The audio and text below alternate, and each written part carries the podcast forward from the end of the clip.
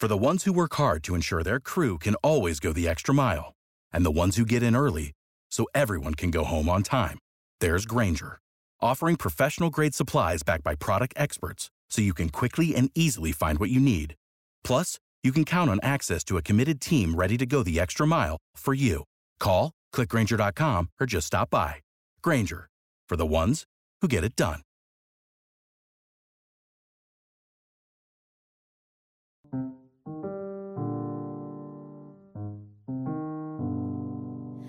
This is Perspectives, the show where a conversation about our differences often shows us how much more we have in common. I'm Condace Pressley. During May, we acknowledge and celebrate the accomplishments and contributions of our neighbors of Asian American and Pacific Islander descent, or simply AAPI month. How about this? Asian Americans are the fastest growing racial group in Georgia and in the United States yet their history is rarely taught in our Georgia classrooms. The organization Asian American Voices for Education, or AAVED for short, created and launched a Heritage Month kit designed not only for educators, but also for parents to celebrate and teach Asian American history in our homes and in our classrooms. Now, joining us to discuss this work is Weonhee Ann Shin. She's the executive director of AAVED, and I want to say welcome to Perspectives. Thanks for making the time to talk with us. Thank you for having me here today. So, tell me about uh, AAVED, its organization creation, and the work that you've been doing in our community. Sure. Um, it actually started as a very grassroots group. We're still, I would say, fairly grassroots. Um, back in 2021, as you may know, there was a rise in anti Asian hate crimes. And in response to that, what we saw nationally was states advocating for history education and K through 12 education. The idea being that that is when we really mold how our children think and that's when they can really see the humanity of other people if they understand their history and their stories. Um, so the first state to pass that legislation was in Illinois in 2021, and followed by New Jersey and Connecticut had something of that sort, and different states followed. So in Georgia, a group of parents and educators and teacher educators thought, what can we do? So that's how this group started. And it was very grassroots. We, it was mostly, it still is community driven um, and guided by various Asian American nonprofits in this area to help us um, understand Georgia and how we need to maneuver in Georgia. When did Georgia Metro Atlanta begin to see this greater influx of Asian American residents? It's um actually not only Georgia but the U.S. It's starting really in the nine, mid 1960s or so. Until then, actually, Asian starting people of Asian descent, starting in the 1800s, were barred from entering the country.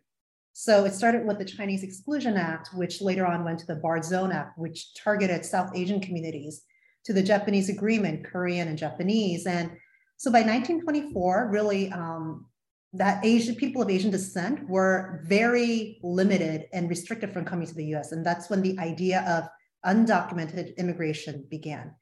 Interesting enough, at least according to what I understand, the first um, undocumented immigrant came from that came from the south of the border were actually Chinese migrant workers, and they literally had journals actually had political cartoons with a wall being built at the border. So it's really interesting how history does repeat itself. What are some of the reasons why Atlanta and Georgia are appealing for the AAPI community? Sure. Um, as you know, typically Asian Americans would come through the West Coast. Um, historically, when there was Ellis Island of the East, there was Angel Island of the West. And um, many settle in large cities like LA, New York, and um, even Metro, I would say DC area too.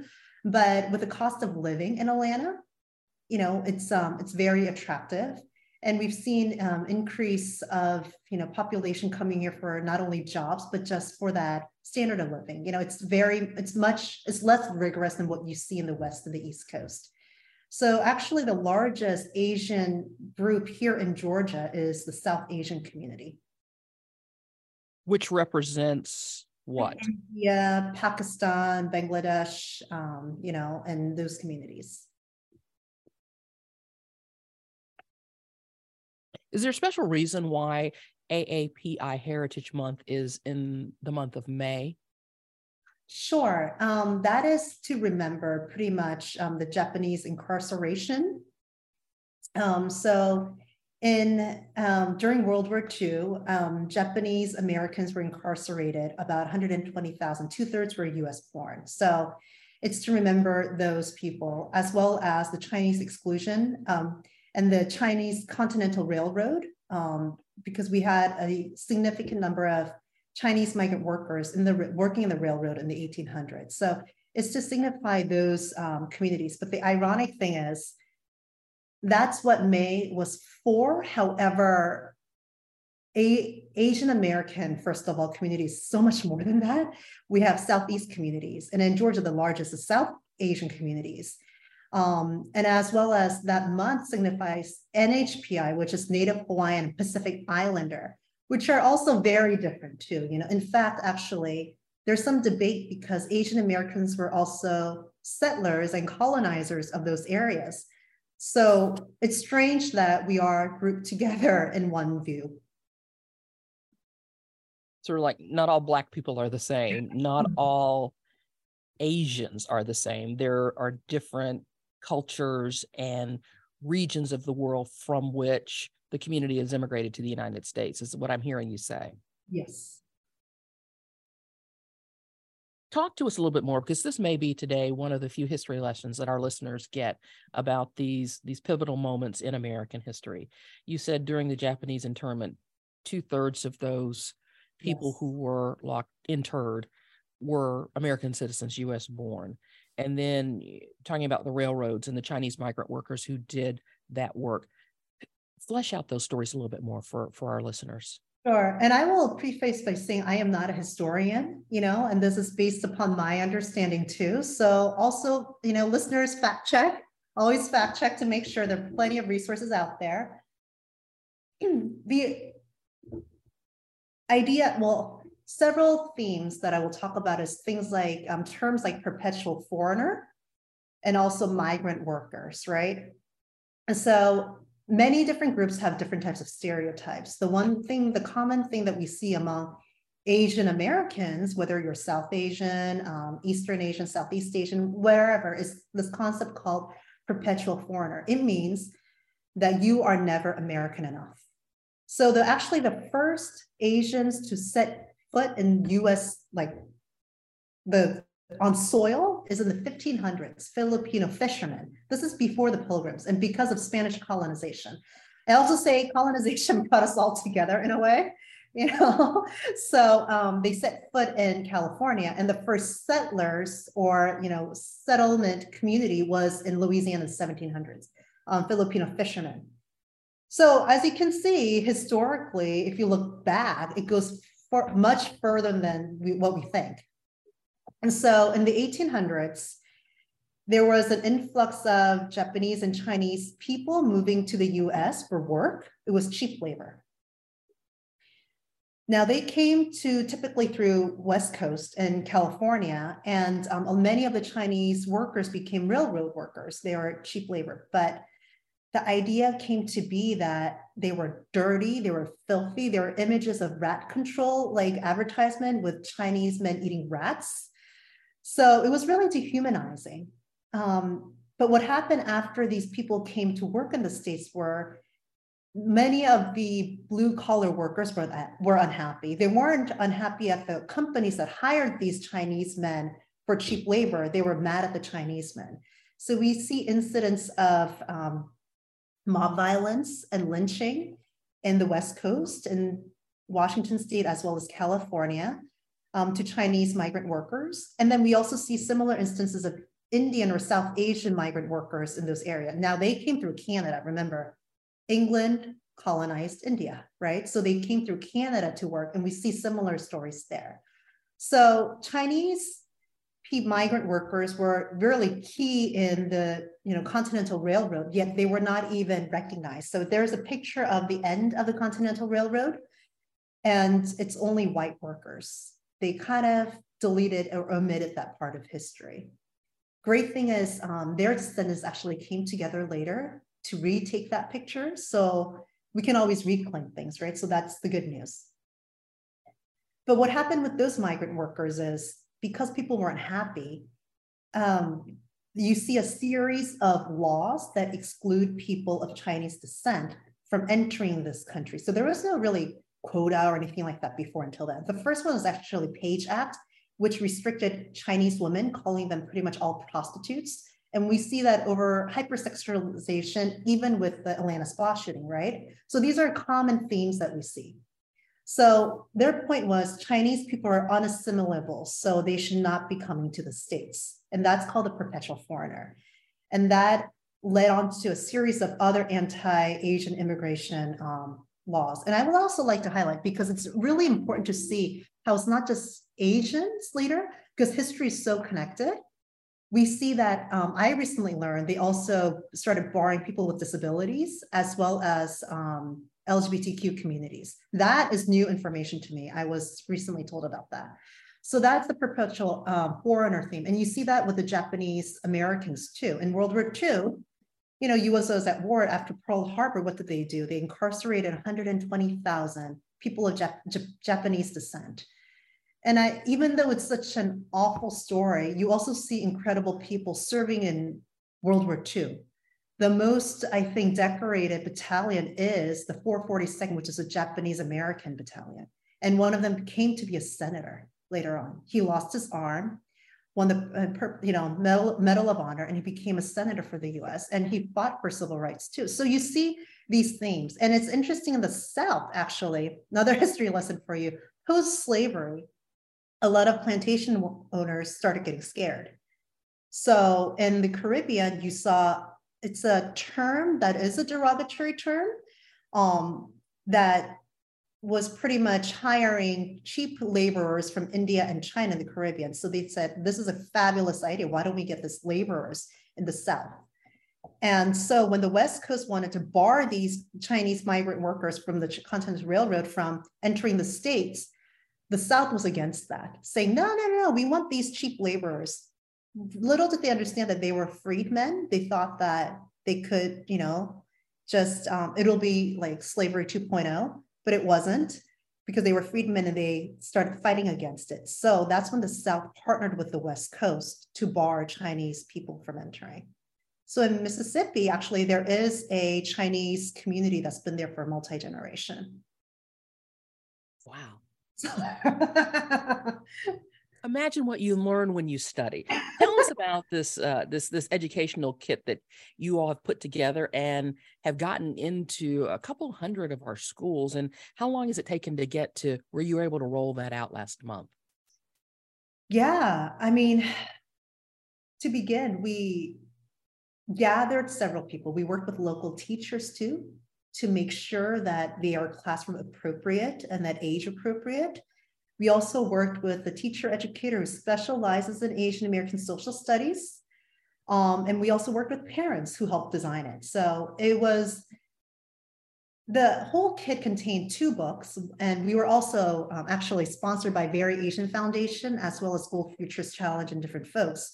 So it had two books. One book was about Asian American um, heroes or people and Asian American figures, because a lot of people, when they try to celebrate Asian American Heritage Month, they see it as history of Asia. No, just like the way African history is different from African American history, it's different. And also, you have to understand we have multi generational folks here. We have transnational adoptees who may not celebrate all the cultures.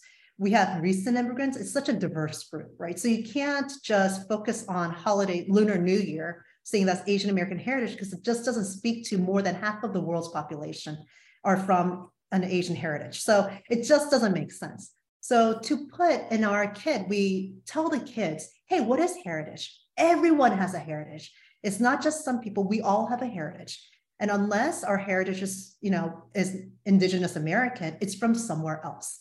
To debunk that myth that only Asians are immigrants, you know, that this is a nation of those people. And we also have um, some common ground. So in state standards and social studies, kids have to learn about certain figures. And this theme for us was courage and resilience. So bringing in um, members of our community um, that are required in the standards like Ruby Bridges, um, MLK, as well as Rosa Parks to ask the kids, what were some ways they were courageous and resilient? Well, did you know other people showed you know, courage and resilience in different ways?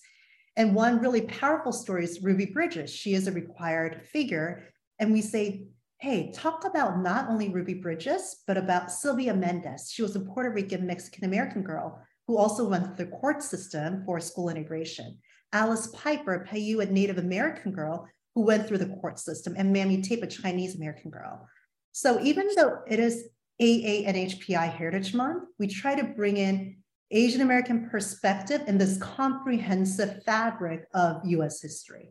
So we don't only promote Asian American, but how does Asian American perspective and history fit into this wider story that kids should really know? He, how is this kit being used in schools? Um, so this was in response for parents who said, I want to know how I can volunteer in my classroom, but I don't know how. So we have parents going in and volunteering, and they have agency at first, for the first time. And many parents, majority are Asian American, but not all are. They said, This is the first time I even knew about my history. So we have parents going in, they read a book, lead an activity. We have crafts and a coloring page that was designed by Jaleesa Leva of um, PBS Kids. She's local here. And but however, interesting thing is 60% who registered were educators. So that shows me that teachers want this so much. And schools have been incredibly receptive to it.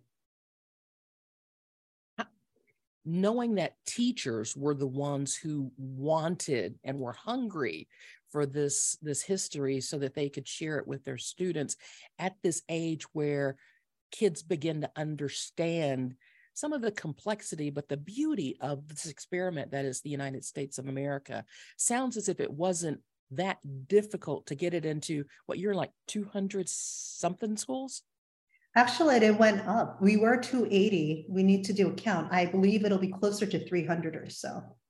and it wasn't that hard. I mean, considering you, you watch the news, you know, mm-hmm. there's great debate about, you know, what can be taught, what books can be read, what books can't be read. Did you face any sort of challenge or opposition with respect to this idea? We did from one school. Um, that was from an administrator, not from the teacher. The teacher wanted the teachers wanted it, but the administrator didn't.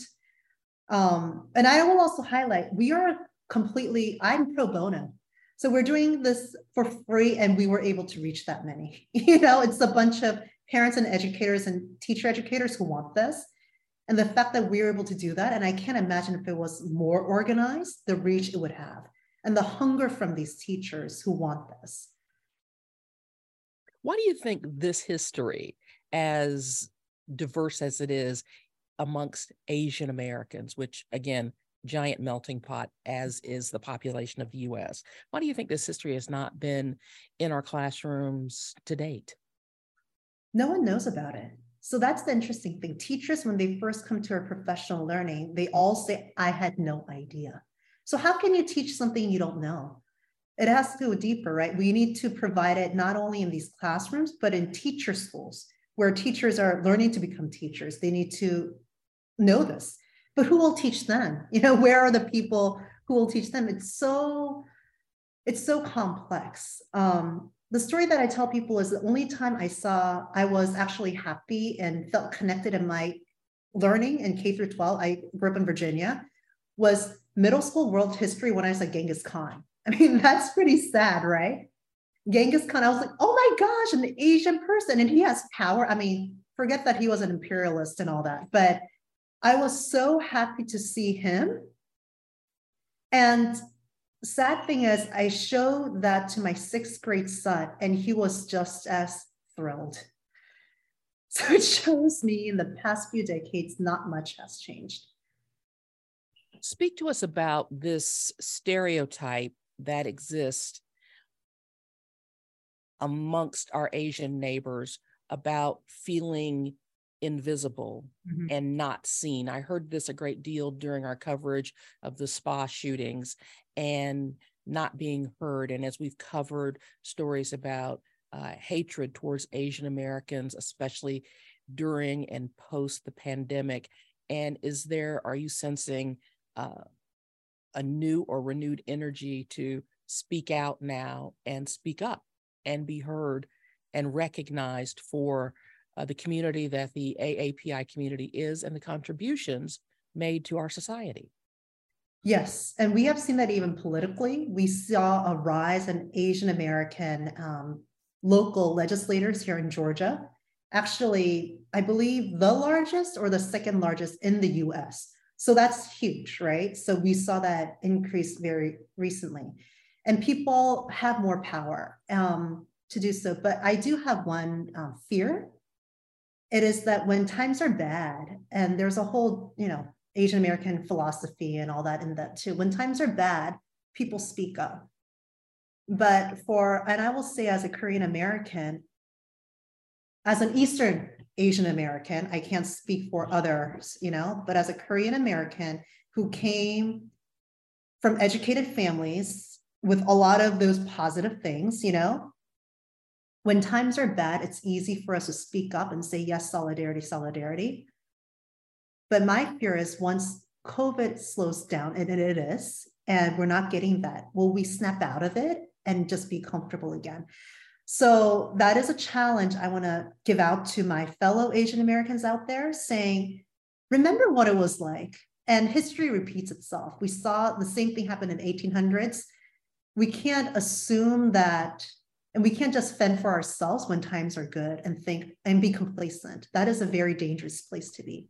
Let's continue on the fight, but with others and together, and just keeping that in mind that sometimes it's not not everyone has the space to be complacent like we can at, at points.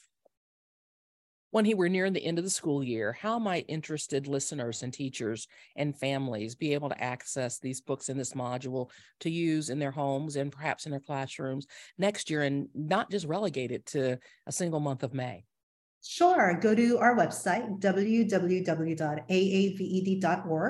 And this year we have a really, really interesting and um, exciting project in the summer where we will create tangible material, just one per grade level that abides by the social studies standard, but you can go deeper with that standard, bring in uh, multi perspectives, not just Asian American, but multi perspectives.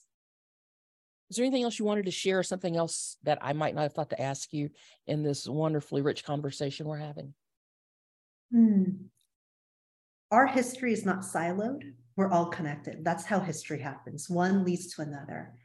So it takes, we need to learn and look at things in a complex way and in a critical lens because sometimes we were you know it was bad for us sometimes it's good sometimes we were complaining we were you know um, in solidarity, sometimes we weren't. So let's look at history in a very complex way so the kids have a true understanding of who they are and who their neighbors are so that they can become impact makers. What we say at AAVED is all students deserve to know that they belong and are valued in the classroom so that they can become community impact makers.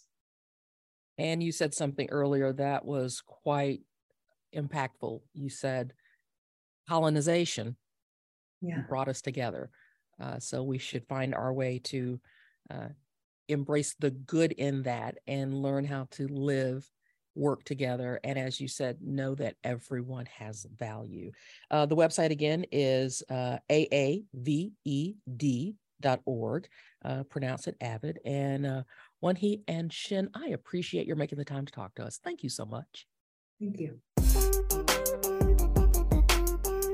Perspectives is a community and public affairs program produced with you in mind. If there's a guest or an issue you'd like to hear me explore, I hope you'd let me know. The easiest way to connect with me is on social media. Just slip me a DM or send me a message. Search Condace Pressley on Facebook, Instagram, or Twitter.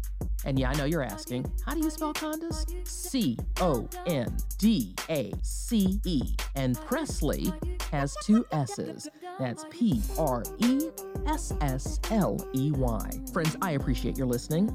Be sure to listen again next week at the same time as we explore new perspectives.